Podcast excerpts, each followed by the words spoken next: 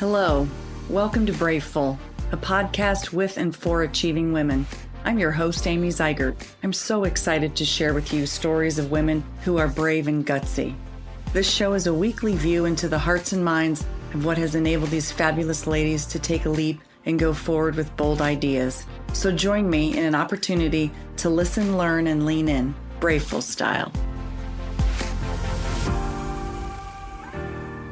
Hello, Braveful listeners. Thank you for joining me for episode three of season two.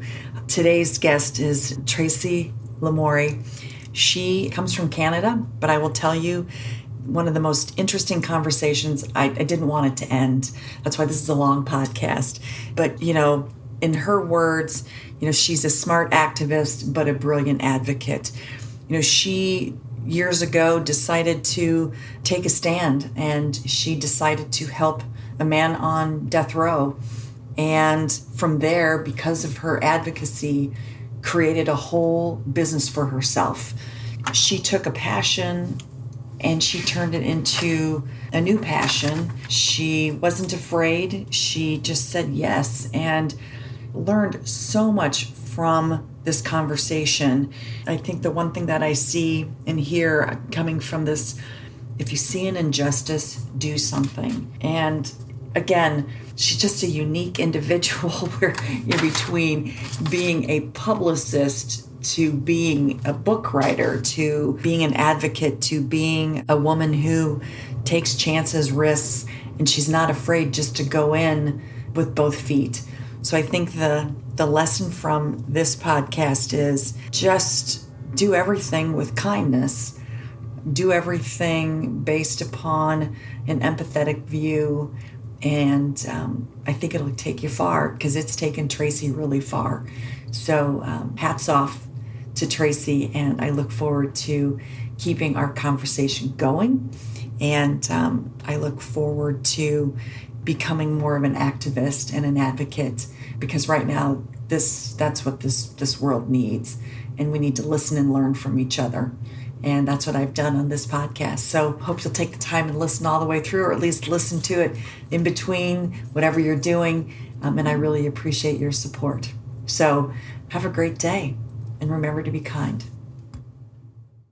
First off, thank you so much, Tracy, for joining me today and for um, thank you becoming a a new member of the Braveful um, family. So I really appreciate it.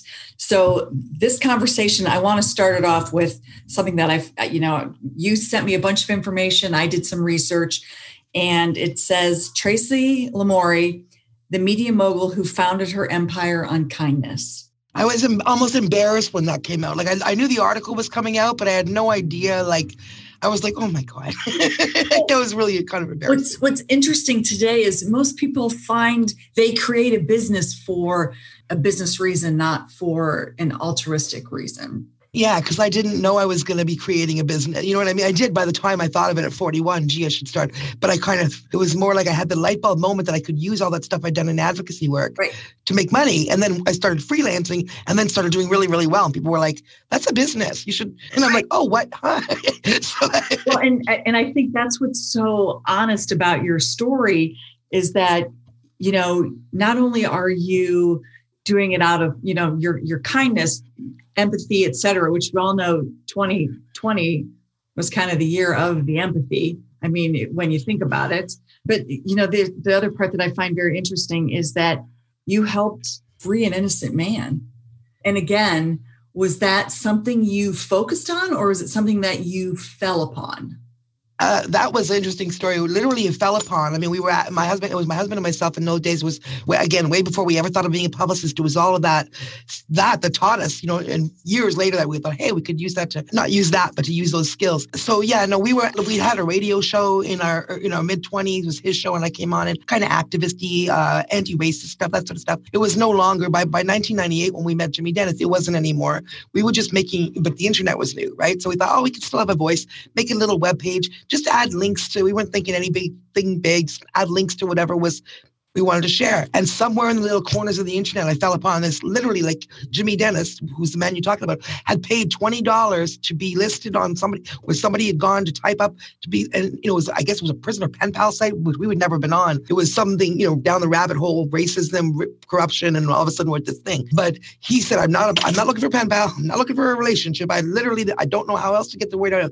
Anybody out there has any ideas to help me, please do. And I don't know, you know, I know we were activists, but someone asked me in a podcast, but why did you? We wrote a letter. We actually wrote a letter and sent it.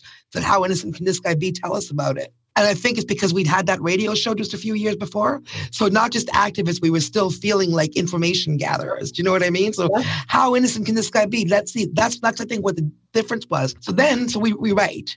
And then he writes us back. I said 18 pages of the podcast the other day, but Jimmy reminded me it was actually a 28 page letter, both sides written wow. with the whatever legal documents he had in his cell. And then we found later, we later we went to the court records and we, you know, from somebody else that got involved and literally read the entire case before we started getting public about it. But even when he, but what happened is he first sent us that, you know, so he's 28 page letter. We just write a letter saying, how innocent can this guy be? And from death row comes a desperate person who spent time to write a 28 page letter. So now what do we do with that as 28 year old activists who aren't lawyers, who aren't PR?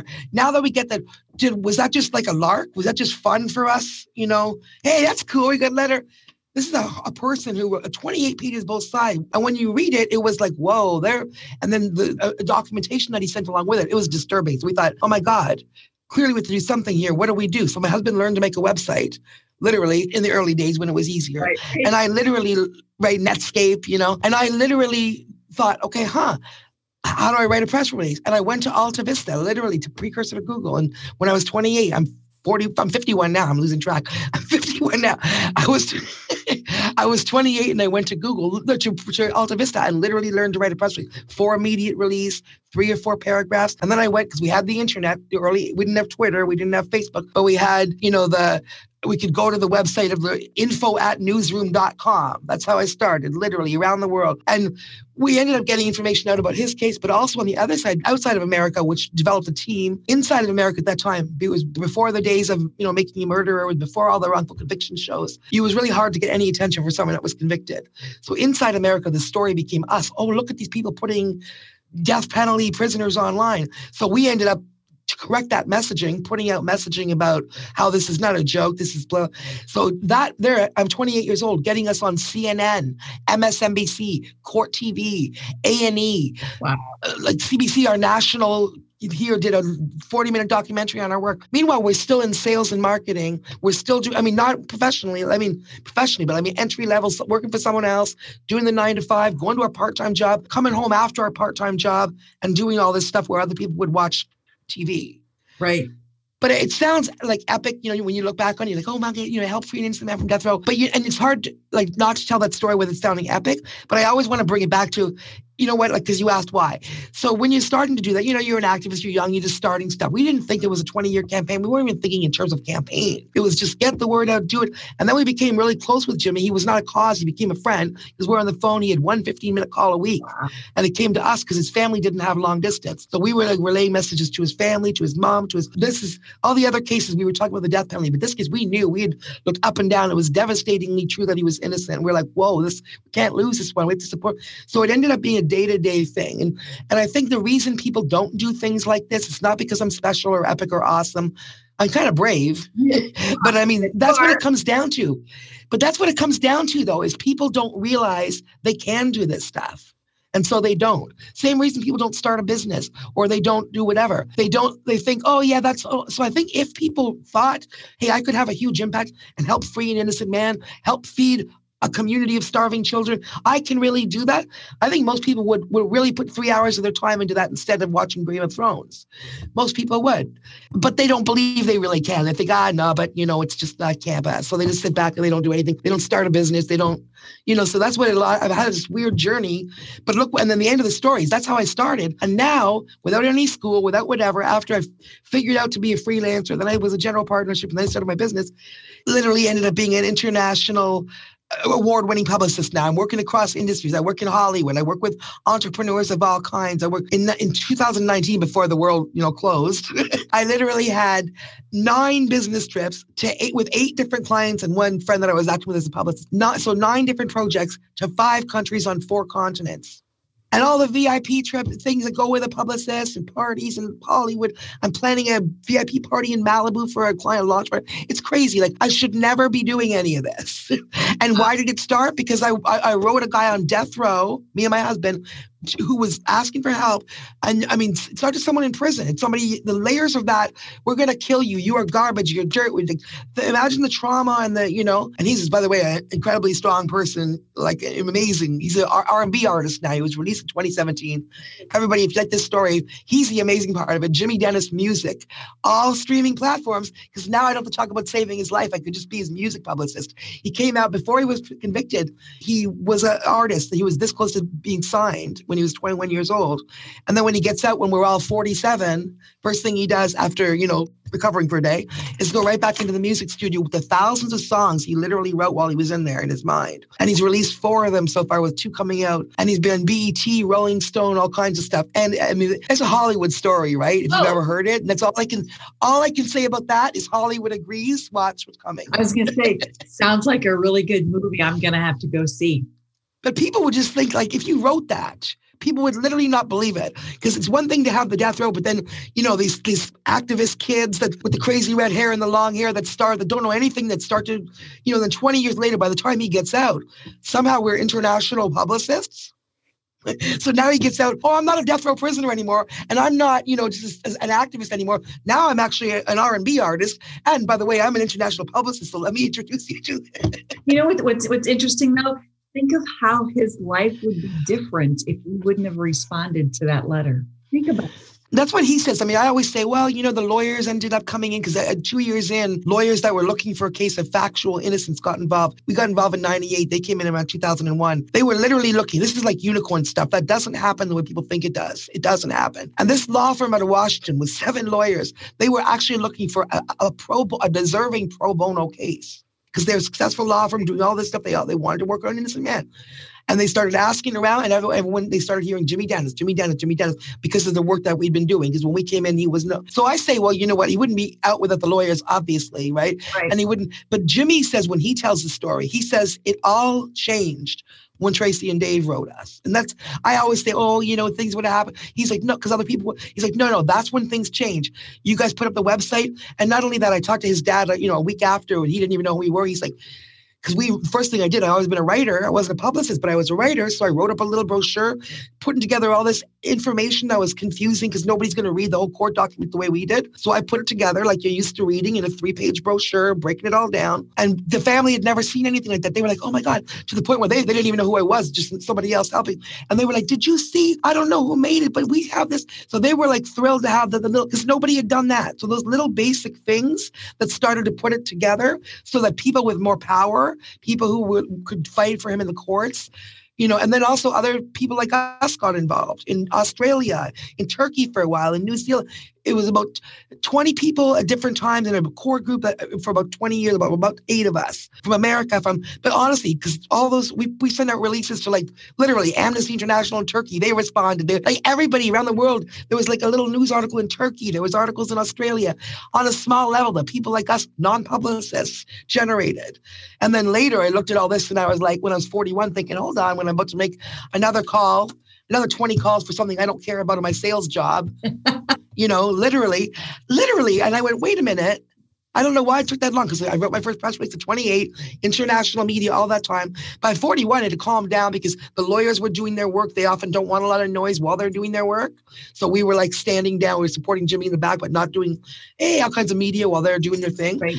And um, that's just the way usually lawyers they, they believe in the courts and they like to do their work in the courts without you know and in this case we were like okay these guys are actually doing it they're as long as things are moving forward, cool. That's all we wanted was to get that attention. Why did it take you long? That's the nightmare that people ask, and that's the lesson of American ju- injustice. There are people who are on death row for that's the norm. There are lots of people on death row for 20 years, and a lot of them, and, and the reason they're on for 20 years because they had for like Jimmy had two execution dates. Thank all the evidence that like because this appeals weren't finished and that if nobody had acted to stop those dates appeals finished or not they would have been executed at five years of ten so it's a matter of the, the lawyers and his family had paid for lawyers at the beginning with all the money they could save but still the lawyer did a crap job didn't really do didn't even go see him till the day of the trial so none of the stuff that came out later factual stuff that could have been shown in court that proved that he wasn't here he wasn't there he wasn't none of that was brought up in the original trial. And yet it took they fought fought fought fought every step no retrial no retrial no nothing so that's just the way it is. They like to hold on to their convictions.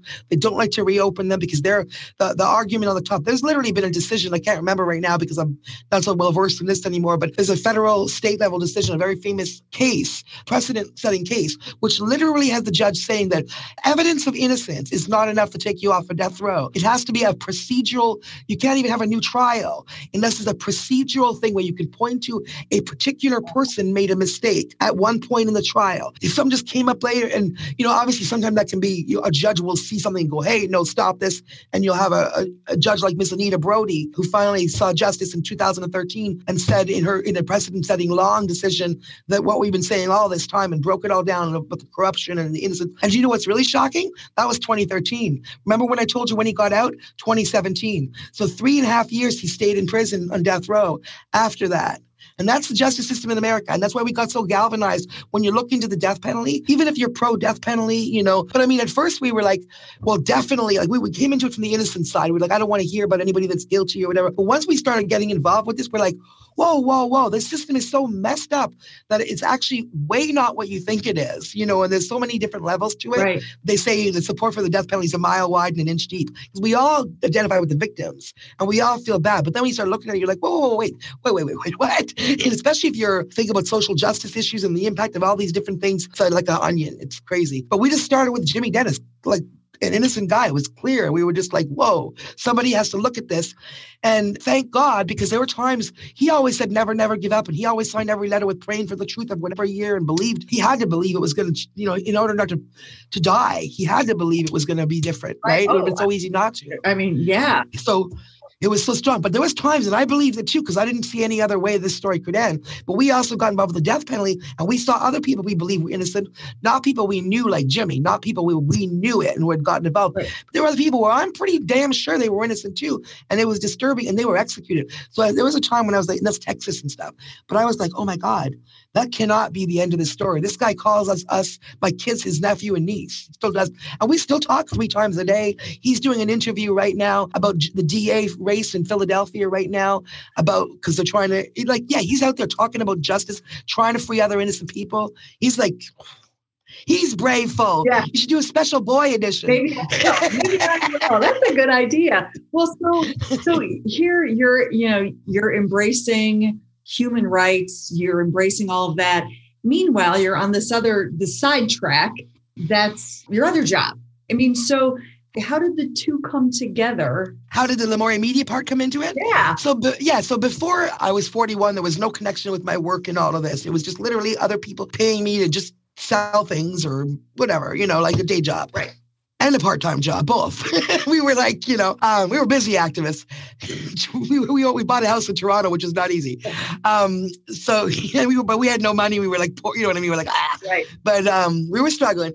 But yeah, so that was just a day job. At the end, and whenever we're done that, we close the books on the day and we come home and we do that. It wasn't. It was literally when I was, and I was working from home. The reason I kept on doing some of those basic level jobs right. was because I was able to do them from home. Luckily enough, I lucked in early enough. I mean, I'm talking mid 90s and on. I was doing work from from home so that I could do CCADP, the death penalty stuff out of one eye. And then later, when I had my son, I could continue to work. So I've always worked every single day of my life, but for a while I was doing it from home.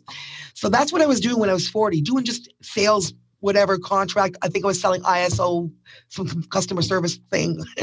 I'm sure it's awesome.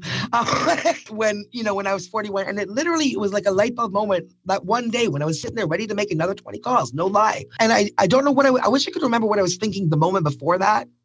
I don't remember what I was thinking the moment before that, but I clearly remember thinking, huh, wait a minute.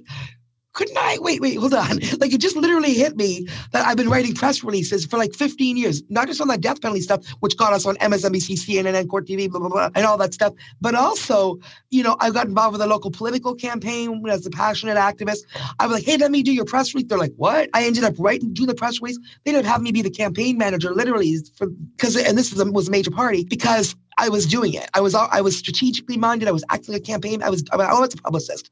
As an I was an active, a smart activist. I was a brilliant advocate, which taught me all those things that you need to do. You know, now that I look back on it, right? That sounds funny, but I don't mean to be bragging. But when I look back on it, all the things I did as an as a 20 year old activist when we tried to bring the union in, when we did all our messaging, when I was an activist, and I look back on stuff we did to try to convince the other kids in the in the call center to be in the union, or when I, you know, I, oh my first press release that I wrote for Jimmy Dennis when I was 28, I saw that recently, and as an award winning international publicist working across industries, a decade later, 20 years after I wrote that, I look at that going, I wouldn't change much. Wow. I'm like, seriously, good messaging. So when I finally figured when I'm 41, I'm like, hold on, wait a minute. I'm the biggest idiot in the world because I'm working at a call center for like 20 bucks an hour, like from home, you know, for 20 bucks an hour. And I am doing work that people pay 300 bucks an hour for, but I'm just doing it for me, my friends, and my act. Wait a minute. So when I finally had that light bulb moment, like it was literally like that, I'm an idiot. Like it took that long. when I finally had that light bulb moment, I was like, okay, I'm smart and strategic. Let me figure that out, like right now. So I went to, there was like free freelance sites, and I literally went to a couple freelance sites like Upwork. I think it's Upwork now, but it used to be uh, Elance oh. and free, whatever, freelance. A couple, I signed up in a couple of those, put my Best bio and really low prices because I'm a tele, I was a telemarketer in my head. So I put just a little bit more than telemarketer prices. And of course, I ate the couple, I got one or two customers and I aced it. And then after that, I raised my price a little bit, still on those things. Okay. And then I get Rosa Parks' cousin finds me Angela Sadler Williamson, Rosa Parks' cousin, for her award winning coming movie, which is out now, this is years ago, called My Life with Rosie, about Rosa's next 30 years of activism. I'm like, and she chooses me, the, the white girl from Canada, okay? But I'm, I'm actually in the credits, thanked in the credits. And then she did a book for kids about it. Yeah. And, you know, so I'm the PR publicist for that too. So by the time I'm doing that, and again, I've never gone to school for this, I'm like, oh my God, like I'm really in the game. I've got like Rosa Parks, like this is not just a big name. This is like I'm an activist, man. Rosa Parks is a legend in my world. You know that that's like I used to write "Thank You, Sister Rosa" on the anniversary of her death because there's a song in Canada like that, and you know. Then all of a sudden, her cousin's Harvey. Like I literally sat in Detroit in a row of two rows of Rosa Parks family members watching this movie, and then my name comes up in the credits. I'm like, I can't even. wow. like, so your story is truly one of taking what you love aside from what you love doing because you love advocacy. I'm going to take your words. You're a smart activist and you're a brilliant advocate. So you've and I did. I don't. I, I didn't mean to sound like that, but no. when I look back at that kid in the 20s, I'm like, whoa, actually. It, I mean, it makes sense. I mean, you truly led with your heart, and look where it has has taken you. It's really. I now I can barely believe it. Like I never would have. Like honestly, if you would have told me this again, I'm a I'm a tel, I'm not trained for anything. I'm a telemarketer in a call center. Yeah, but somehow I managed to do that from home, and now again, people are paying me because they need me all over the world. They need me specifically to go there. Do they like what? Like Jamaica, Malta, you know, like uh, Washington D.C., Hollywood. Like I've been to Beverly Hills twice. You have this picture of me in Beverly Hills, literally a little coffee shop drinking a maca, whatever. And my look is like, and I'm literally like, this is my what the heck am I doing in Beverly Hills face? I literally have that like to Facebook one. So what do you think your life lesson is getting to this point? Yeah, I mean, I hate to sound like Nike, you know, I don't like to do, just do it, but you know, honestly, just in terms of believing and looking at this and saying, how can I do it? Mm. Because I couldn't have predicted this, but but this is still my goal wasn't this. You know what I mean? Right. This is a weird side effect, and now this is my passion because now I realize I have the skills aside from the activism stuff. Because my business isn't just activists now. I work with entrepreneurs, creatives. They don't have to be trying to change the world. They entrepreneurs who, and now that's an interesting new passion because I was never business minded, right? But now I'm meeting all these people who, you know, are just as awesome. Like, because I'm really, it's it's the heart centered thing. They're creating their own, they're authors or speakers or just an entrepreneur, like a personal chef. And they just hired me. She had no TV or media. It's all about finding those opportunities, introducing people, you know. And I didn't even know those that production company. How do you think you do that? Well again strategic i'm smart I'm, i work I, it's not all magic i work all like i'm here at three in the morning thinking what can i google to find what can i and i you know i pay for some list to be connected to this or that and like other things just i hear about you know after years of doing this i don't even know anymore like i know some things that are tools that i could give you if you were starting out right now but other things are just like i don't even know how i got on that list or why i'm getting messages.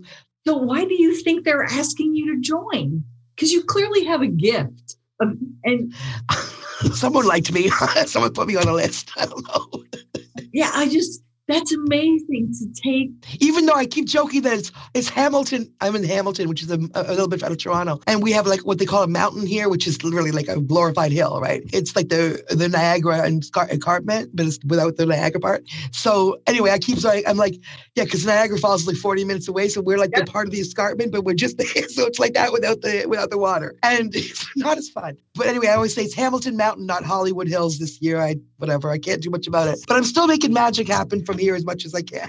wow. Well, so speaking of this crazy year, now you have a book coming out, Get Repped. And so tell us a little bit about that.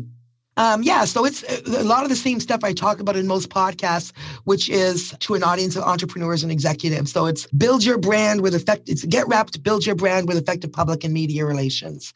And the reason it's kind of aimed at entrepreneurs and executives, though I'm writing it so that literally anybody who wants media will get benefit from it. And the last part is kind of, do you think you might want to be a publicist? Do you think you might have the skills to be a publicist? Because if you're in marketing and you're reading this, you might have a lot of the same thing, but it's a whole different it's like a cousin but different. So I talk, I break down how it's different, what you need, and all that.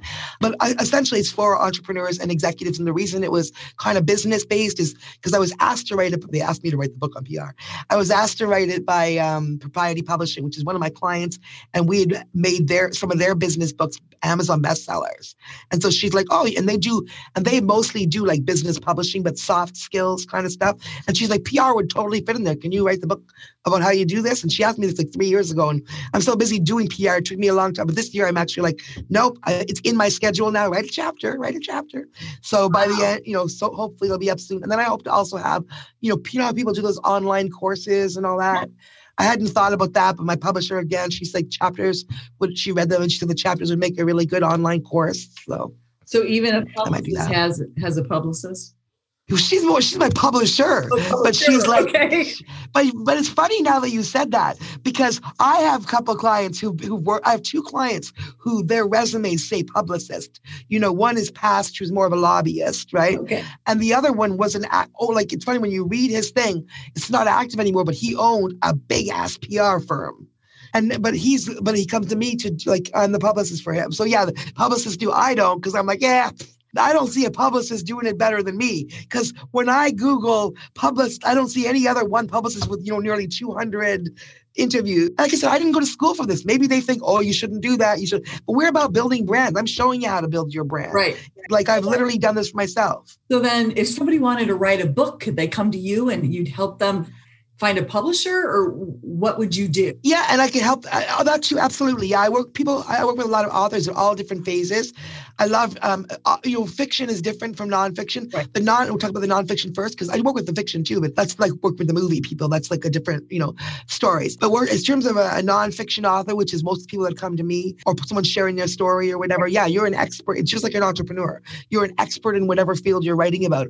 To me, the person is the client. Like, I don't care really if you're like, to me, it doesn't matter if you're an entrepreneur or an author because it's not my job to sell your books. It's not my job to sell your product. And that's what I explain to entrepreneurs. It's the difference between advertorial and editorial. It's the difference between sales and marketing and what I do. I'm a cousin, like I help you. Yeah, obviously, if people see what you do and they like you, that is going to help benefit. You're going to sell more, you're going to whatever. But my job is to build up your credibility, your brand, you, your thought leadership, so that when you open your mouth, whether it's to sell that book, whether it's to get a next job, whether it's to whatever.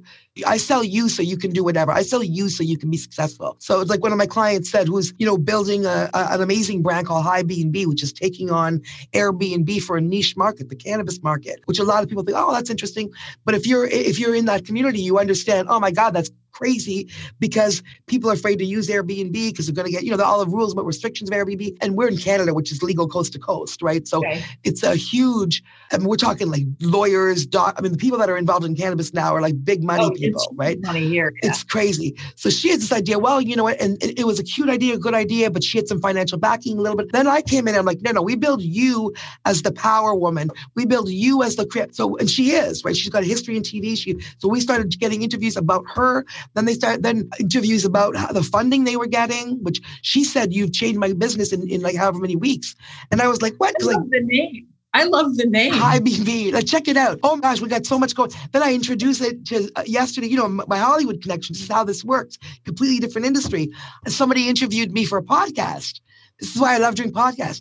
A Hollywood writer saw me on a podcast and said, I want to interview you for Form- Formidable Woman magazine and for Hollywood Times. So she did that.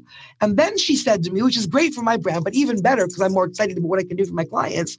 She says to me, I just want to introduce you to somebody I think you like her. And she connects me. And she was thinking because she's um she on the board of directors of an international women's cannabis organization. Right. I thought that's great. She's also, because she we're all power women in different, right? You know what? She also owns a talent agency in Hollywood, hugely successful talent agency. When she heard about High B&B, she was like in love. She fell in love with it. She's like, oh my God. She stopped their international board meeting for the Women's Cannabis Organization to say, everybody pull up your phones and look at this.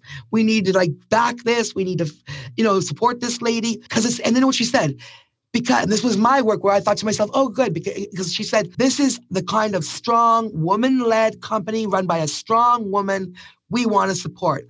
Why did she know that? Because you did it. Because when I met her, I didn't know that. That was my strategy of saying we got to show people who you are, and talk. it was all true. But putting her out there as the and her partner, who was a guy who's walked away at the you know since then, but he was like, oh, kind of giving his pushback on that. Well, that sounds kind of feminist. There was nothing feminist about it. It was a strong leader story, and he said was. That. I'm like, where do you it's nothing like it was literally ridiculous, you know. But that's the kind of thing you'll get, and you question yourself. Well, was I was I being no no no no? I, and for a minute when she said he said that, I said okay, we can change it. And then at three in the morning, I said and this is a brand new client. This is my job, not to just, it's like a lawyer. I have to tell you when we're on the wrong track, right? right, right. And at three in the morning, I came back. I said, you know what? I need you to reconsider. Obviously, you're the client. Maybe you're right. I don't know that, you know, but reconsider because they were worried that it would affect funding. He was, he was saying it's going to affect them getting funding. I said, I don't think so. This is an issue that we're having in the industry right now where we're talking about 97% of businesses being male run in the cannabis space, okay. which is not what the advocates were, not how we got here. Now, all of a sudden, bankers and lawyers are coming in, taking over. So we need to add to that conversation saying, look, here is a, in this case, you have a strong woman led company, support this. So we changed that conversation, making that a huge strength. And that's literally, and now we hear from the, like what just happened in a call yesterday. All of a sudden, this power woman, Hollywood celebrity studded lady, she's so excited about it. She wants to get in in the picture. She said it'd be good for her to be part of a launch party. And now we're going to be doing like a launch party in Hollywood, like Castle in Malibu style, which this new lady that I just met is, is going to be taking the lead on. I can just, you know, do some work from here and come to the party. Oh. So again, again, I went on a podcast a writer heard the podcast and said she wanted to interview me. And then she said, Oh, I'll introduce you to this lady. I talked about my client. And then now my client's like, Wait a minute, what just happened? I'm like, Not sure, but you know, you're welcome. Offer under a thousand dollars a month. You're welcome. so, so I, I mean, you're I, am like, I mean, my mouth is hanging open. Too many stories. No, no, that's what I love. So you're helping people be successful in a very unique way, doing what you love. And you basically haven't, you didn't let not being formally educated stop you. You didn't let even living in another country stop you. And you didn't let your beliefs, whatever they may be, stop you. So, and now you've written a book. And I guess, are you ever going to write a book about your story? Oh my gosh, I wouldn't even know where to start. Like, even to, you know what? Which part of it would it be the part about, you know what I mean? Like, I wouldn't even know. It would be like how many, it would be so many different audiences. Like, because I could write a, literally a whole book on the from 1998 to 2003, the five years that we were most actively doing the death penalty stuff. We did the Jimmy Dennis way past all that, but there was a five years from from when we were 28 till we had my till I had my son, which obviously then we were you know right. engaged in parenting. like for quite a while. right? you know, yeah, that's what they over after after I came home from work, it was parent time, not uh, computer time. But I mean, from, from 1998 till 2003, I mean, literally, we came home from work. We had two computers next to each other. We did five. I'd be ty- answering letters to prisoners. He'd be whatever. We, my husband and I, we'd answering media, doing interviews. Like it was our job, five hours a day. And my dad literally said to me, and I, I, I, say this all the time, he was right. And I knew he was right when he said it. I w- the business was the farthest thing from my mind. They might have said, it, it, it's like he was saying you could walk, you know, if you plan to walk on a mountain in the Himalayas. That's how much it was sounding to me, you know. But he literally said to me when I was 28, 29, I guess, a year after we started this, if you guys spend as much time building a business as you do on this death row stuff, you'd be a millionaire by the time you're 30. And I didn't even argue with him. I was like, all right. Oh well. like, oh my God. Thanks, Dan, you know? for the advice. I got to move on. I was like, I was like, you know, you're totally right. He's right because we are, you know, and he was right looking back, right? But that was, but I'm glad we didn't because we had another job then, and it led to me having it. Now Jimmy Dennis calls me for sell, not a sell, you know.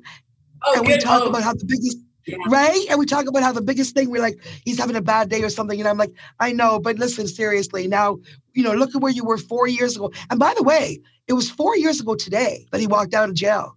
I, I messaged him this morning and said, Happy Freedom Day. It came up in my Facebook memories four years ago today.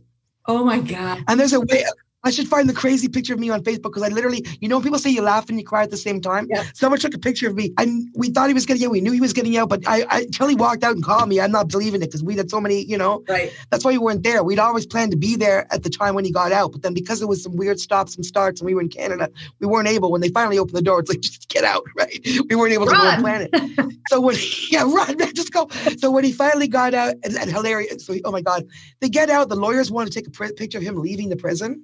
So they get out of the car to take a picture, and the in prison comes to say they're going to arrest you for taking a picture on the ground if you don't leave. Well, like, you got to be kidding me. Like, can I just tell you? Can I say bad words to you I right mean, now? Because seriously, you know. Um, but then he, when he finally, when he picked up the phone and he called and he called, and we're like, hello? I'm like, just waiting for it to be on. Yeah, I'm still in jail. Like, I'm just not believing it. I'm right. just not buying it after 19 years. And he, I'm like, so what's going on? He's like, I'm out. I'm like, what, what do you mean? I am unbelievably honored. I'm like, what do you mean? Because he called uh, us literally. And then, and but literally, I like, I started crying. Like, I literally la- cracked up and I started crying. I was like, and then I was like, what the heck was that? Like, I didn't even realize how there was so much like emotion like, like inside, right? It's almost like crazy. You, know, you had, you were pregnant for 20 years and you finally yeah, exactly. birth to life. It's like, what, really? Whoa. Yeah. You know, he finally got oh. his uh, life back.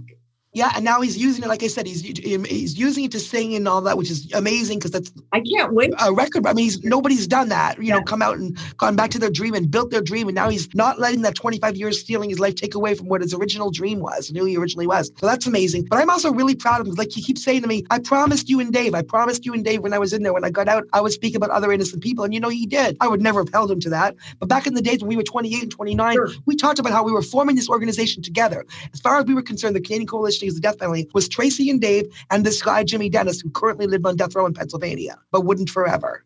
And so when he came out, he literally, now he's doing it to the point where, like, even where it's at risk to himself, because right now there's a, a, hugely contentious DA race going on in Pennsylvania. If you Google it, it's kind of crazy because we got a unicorn DA there who got in three years ago who literally is fighting corruption. Like, you don't, we're like, whoa, he's, he's freed like 20 innocent people in the last three years. Wow. They don't do that.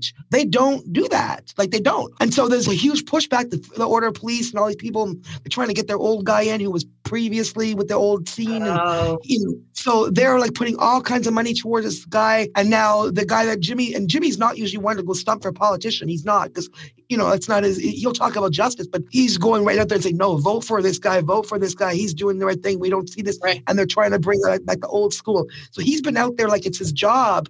Yesterday on an interview, today doing two interviews. Meanwhile, he's doing a concert in LA that they wanted because the music, I'm telling you, the music people are interested in him. Oh, I'm gonna, I'm gonna definitely listen.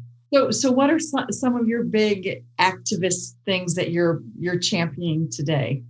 Yeah, so it's always I love when my you know businesses and my activist stuff merge. Right. So um, and of course I'm always just a general activist too. People are sending me stuff and asking me to help and you know right. little things here and there. Um, but wherever I can, I've newly gotten involved. I shouldn't say gotten involved because I haven't done anything, you know, really. But I've been I've been talking, you know, for years. I've been in support of, and lately I've been trying to really educate myself because my daughter, who's 28, last year she got super involved with going out, and she, you know, and she's um adopted. And the only reason I talk about I mentioned that is because she's lately been kind of re- reaching into like her her past in terms of Aboriginal. Half of her, like half her father was partly Aboriginal, and she's a little activist, hardcore activist herself. And lately, last year, she got in the cause of you know Aboriginal issues and First Nations. And we in Canada, all of us, I mean, this is something we should all have been paying attention to, because apartheid was literally built on the Canadian Indian Act, and we still have nothing. I mean, all the racism we talk about in America and all this stuff, but we have a lot of the same exact things when it comes to our Native population. Look at our prison population and all that stuff. And while I've been talking about that and giving it, well, ah, yeah, yeah,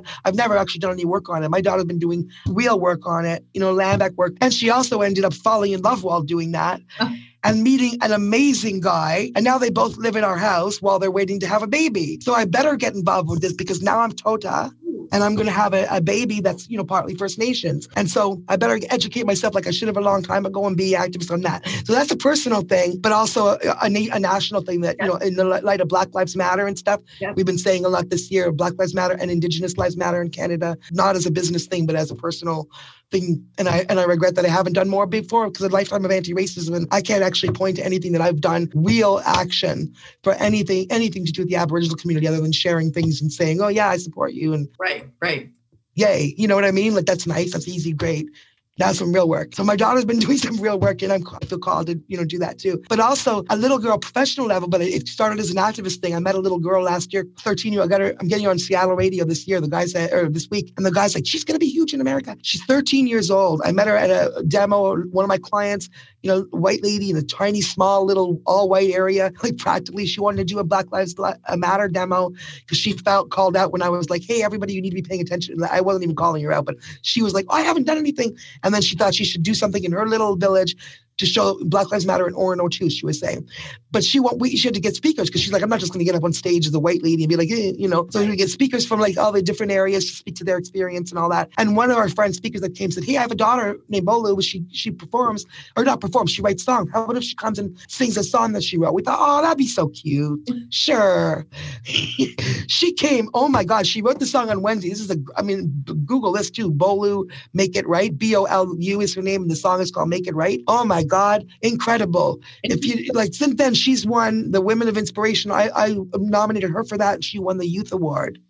And then she won the Zimbabwe Youth Ambassador. She's from Canada, but she's from, you know, like it's a, um, for people of the diaspora that live in other countries. And yeah, so she's since then, we're like, and she, I mean, she's amazing too. And her song was called Make It Right, inspired by Black Lives Matter. And you have to hear it to understand because it's little plaintive voice that's like 2020, you know, where, where, what's like, what's wrong with you? Where have people, where have we gone so wrong? And what's been done to you people? And it's time to make it right. It's like really positive, but like heartbreak. It, it literally changes heart. Like I've seen people wow. who are like, oh, oh, we shouldn't have a demo like that, blah, blah, blah. And then I posted her song. I was like, this is what happened.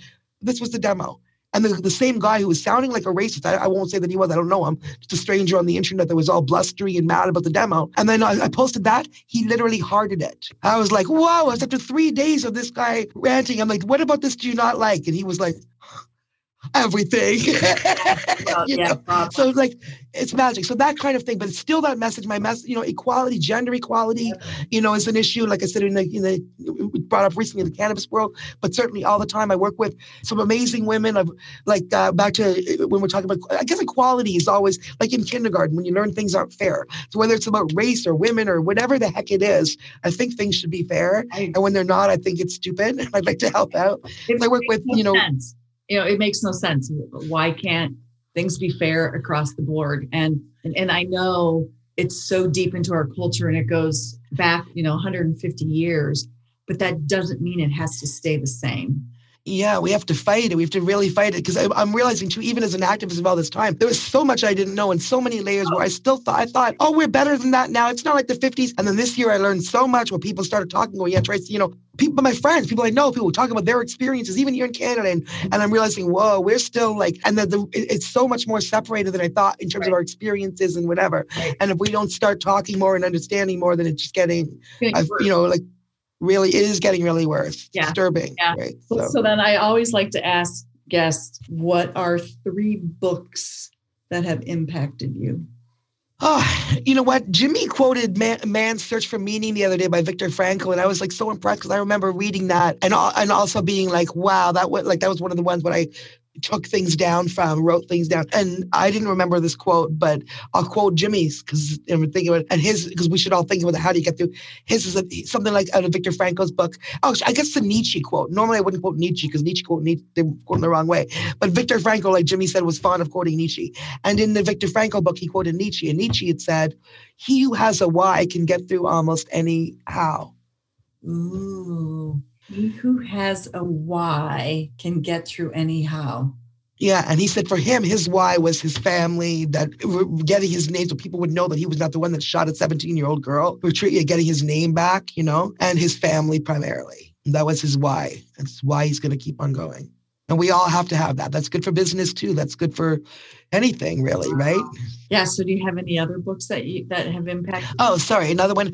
I like my one from my client, the 30% solution to one of my first clients, Lew Bayer. And I have a million author clients. I'm not saying it for that reason. She um but it's it's very much in line with my what brought me success in business, which is I can't remember what the subtitle is, but it's basically uh, she's a civility expert.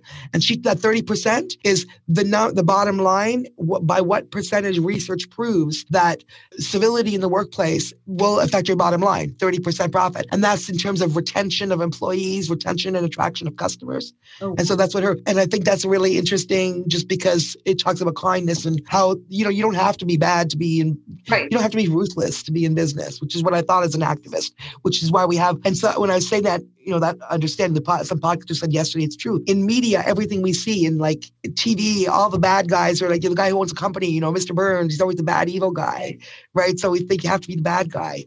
No, you don't have to be the bad guy. You can be the good guy. And in terms of third, I don't know. That's so hard. I, I've read so many books in my life and I just such a reader and I got so many clients. So I don't know. Can I say another media instead of a book because a huge influence yeah, yeah. of my life? Yeah. Yeah. So I got a, I got a shout out to, I was in not a 60s girl in 1980 when John Lennon was killed. I was 10, but John Lennon is probably the single greatest influence, non-family influence of my life. He taught me not just to be an activist. First thing was a peace march, but I remember, you know, when in those days when you're young enough to internalize what your heroes say, I picked a good hero because I, I, I don't remember the exact quote, but he I, he literally there was a quote. I'm paraphrasing, but he literally said, "Don't follow leaders. If you're if you like what we're doing, you know, please join us. But if you have a good idea, you do it, maybe we'll join you." Uh, I remember, and I guess that you know, I was little, okay. Have you ever been All to right Strawberry then. Fields in New York City? I have, and in Liverpool. Yeah, so both. so I, I always said, so I'm adopted. So you talk about, you know, your daughter. Oh. Adopted. Um, and I always said, if I were to ever write a book, I would title it Imagine because of John Lennon. Why? Yeah. So. Oh, how cool! Yeah, and the whole the whole premise, and this was it goes back years because you know my my adoption was private, so I had no idea you know what the story you know behind it, and so I always imagined this is how it how it was, and so wow. I, I would write this story based upon what a young girl in high school would go through if she got pregnant and the choices that she'd have to make you know and and i'm i'm a born in the, in the 60s. So what was that like? You know, the, the 60s It was a big different story. I know my husband was adopted too, know. and '69 was a. Day. It was yeah, it was all free love and everything, and cool. But but if you got pregnant, it was still very '50s mentality. Oh, oh, right, they were still right. sending girls to like the place to go and get. You know what I mean? Like the right. home where they'd all get their baby, and then they'd leave so the neighbors wouldn't know, and they'd come back and say it was their sister's baby or went on you know, like, camp or whatever. Yeah, yeah, exactly. It was still that kind of world. It was just changing. That's yeah. when that was just the cusp. But some women were braveful and saying, "No, that's I'm doing it," right? But it was it was still like yeah. yeah. yeah. That's so interesting that you picked John Lennon because, yeah, my sister in law um, which we call it my sister in love. She she and her husband created a tape of songs, and everybody got their own song one year for Christmas. And the song she picked for me was "Imagine" by John Lennon. So I'm telling you, yeah, it what a very cool. There you go, sister. yeah. So we we definitely. I mean, what's not to love about um, John Lennon? I think on that note, I have to say thank you so much for this fabulous conversation. Thank you. It's great to have met you. I feel like I made a new friend as well yeah. as enjoyed this time. So yeah, keep know, in touch for sure. Your story just tells me that don't give up because just because you don't have potentially the resources right now to do what what you need to do or what you want to do, you can get them in the most unbelievable ways. Think about it. I mean, you got to where you are because you helped you helped I just did it I know. And then when you look back, I'm like, I'm trying. I'm like, it's like, I mean, you couldn't write a better story. Like, it's almost like, right. it's like I made that up. You know what I mean? Like, that's crazy. Well, it's other, like, I, I like, how could you make thing, up? the other thing that I, I think about Tracy is, um, is, you know, we have all these podcasts and everything about crime solvers and people that are out there investigating all the crimes and everything that's going on out there. And yet you did it. You did it which means anybody can do it. Like it's right. literally, again, if you see an injustice, do something about it. If you can only do a little thing, maybe you can only do a little thing. Literally, because what could I do? Again, I was 28 years old. I barely had money for the stamps to write to Jimmy. Okay. What did we do? The internet was free though. Yeah. And learning how to make a web page was free in those, you know, was free. Yeah. And also learning how to write a press release, that was free. And taking two times out of two hours out of it, I could do that. Didn't know if it was going to work, but I could write something Nothing stopped me from doing that. Then I could go and search those emails. Nothing stopped me from doing that. And then I could press send. Nothing stopped me from doing that. And then I don't know what's going to happen. I can only do what I can do. Maybe nothing would happen. Maybe I would hit a wall and no lawyers would come and no, maybe I could only be the support. Maybe the end of the story would have only been that all we could have done was be a voice that said somebody cares. Right. You know what? That's we actually did that for some death row prisoners, and we, and there was one that died. He wasn't an innocent guy. I got a letter after a guy was executed, Oof. And it said literally, we found, I'm going to cry. Like, wasn't even someone we knew that well. Like, literally, I'm going to cry. We found it the other day. And it literally, he was in the, oh my God, I'm sorry. Okay. He wrote it from the death house. The, I, I, can't, I think his, his name was Gary Etheridge. Him and his brother, you know, ended up going in and one of the who killed me, whatever. It was not an innocent case, Texas robbery. He wrote us from the death house, not from death row, meaning from the death house, which is where they take you when they take you from your cell and they put you in the death house because they're going to kill you in six hours. He wrote us like two hours before execution. And he said, Thank you for what you've done. Never think you don't make a difference. What you do makes a difference. Somebody had written him, he'd had two execution dates. And the first one, he said, If I had been executed with my last execution date, he goes, I, I would have died evil, or he seems to evil. He's an angry, bitter person. He survived that execution date. And between the two, before he had the other execution date, somebody wrote him who ended up like caring about him and being family to him, helping him find his daughters and everything. He said, he literally said, "Thank you," because this has been the best time, but the best years of my life. Been this last year, on even on death row, because my heart finally got to love the way the human heart was made to. Oh my God. And he said, I would have been bitter and angry, and I would have died bitter and angry a year ago, six months ago. But now this person came in, helped me, helped me find my. I was able to say goodbye to me. Like he said, just, you know, I don't want you to think, I know I'm getting, you I don't want you to think it's to fail. You know, you guys make a difference. We still have that letter. You should frame that letter. Yeah, that's crazy. Sorry, I've never cried in a podcast before. And that's thank God that wasn't Jimmy Dennis. Can you imagine? But I mean, that was a human being. I'm saying thank God because I didn't know him as well. And he wasn't an innocence case. But you know, what we say in the death penalty work too, we're all, and this is true, think about this deeply. We are all more than the we're all more than the worst thing we've ever done. Oh. And the, the thing we've ever done might not be as bad as those people. But none of us would want to be judged on the one only, solely your entire life and personhood on that one moment, right? Right. And we're not talking about serial killers. We're not talking about people who are like, you know, intrinsically evil that make their, their lives to. We're not talking about that. We're talking about like. I totally agree. So yeah, on that happy note. No, you know, you know, that, that is such a great. That's such a great thought because you know who are we to judge another person?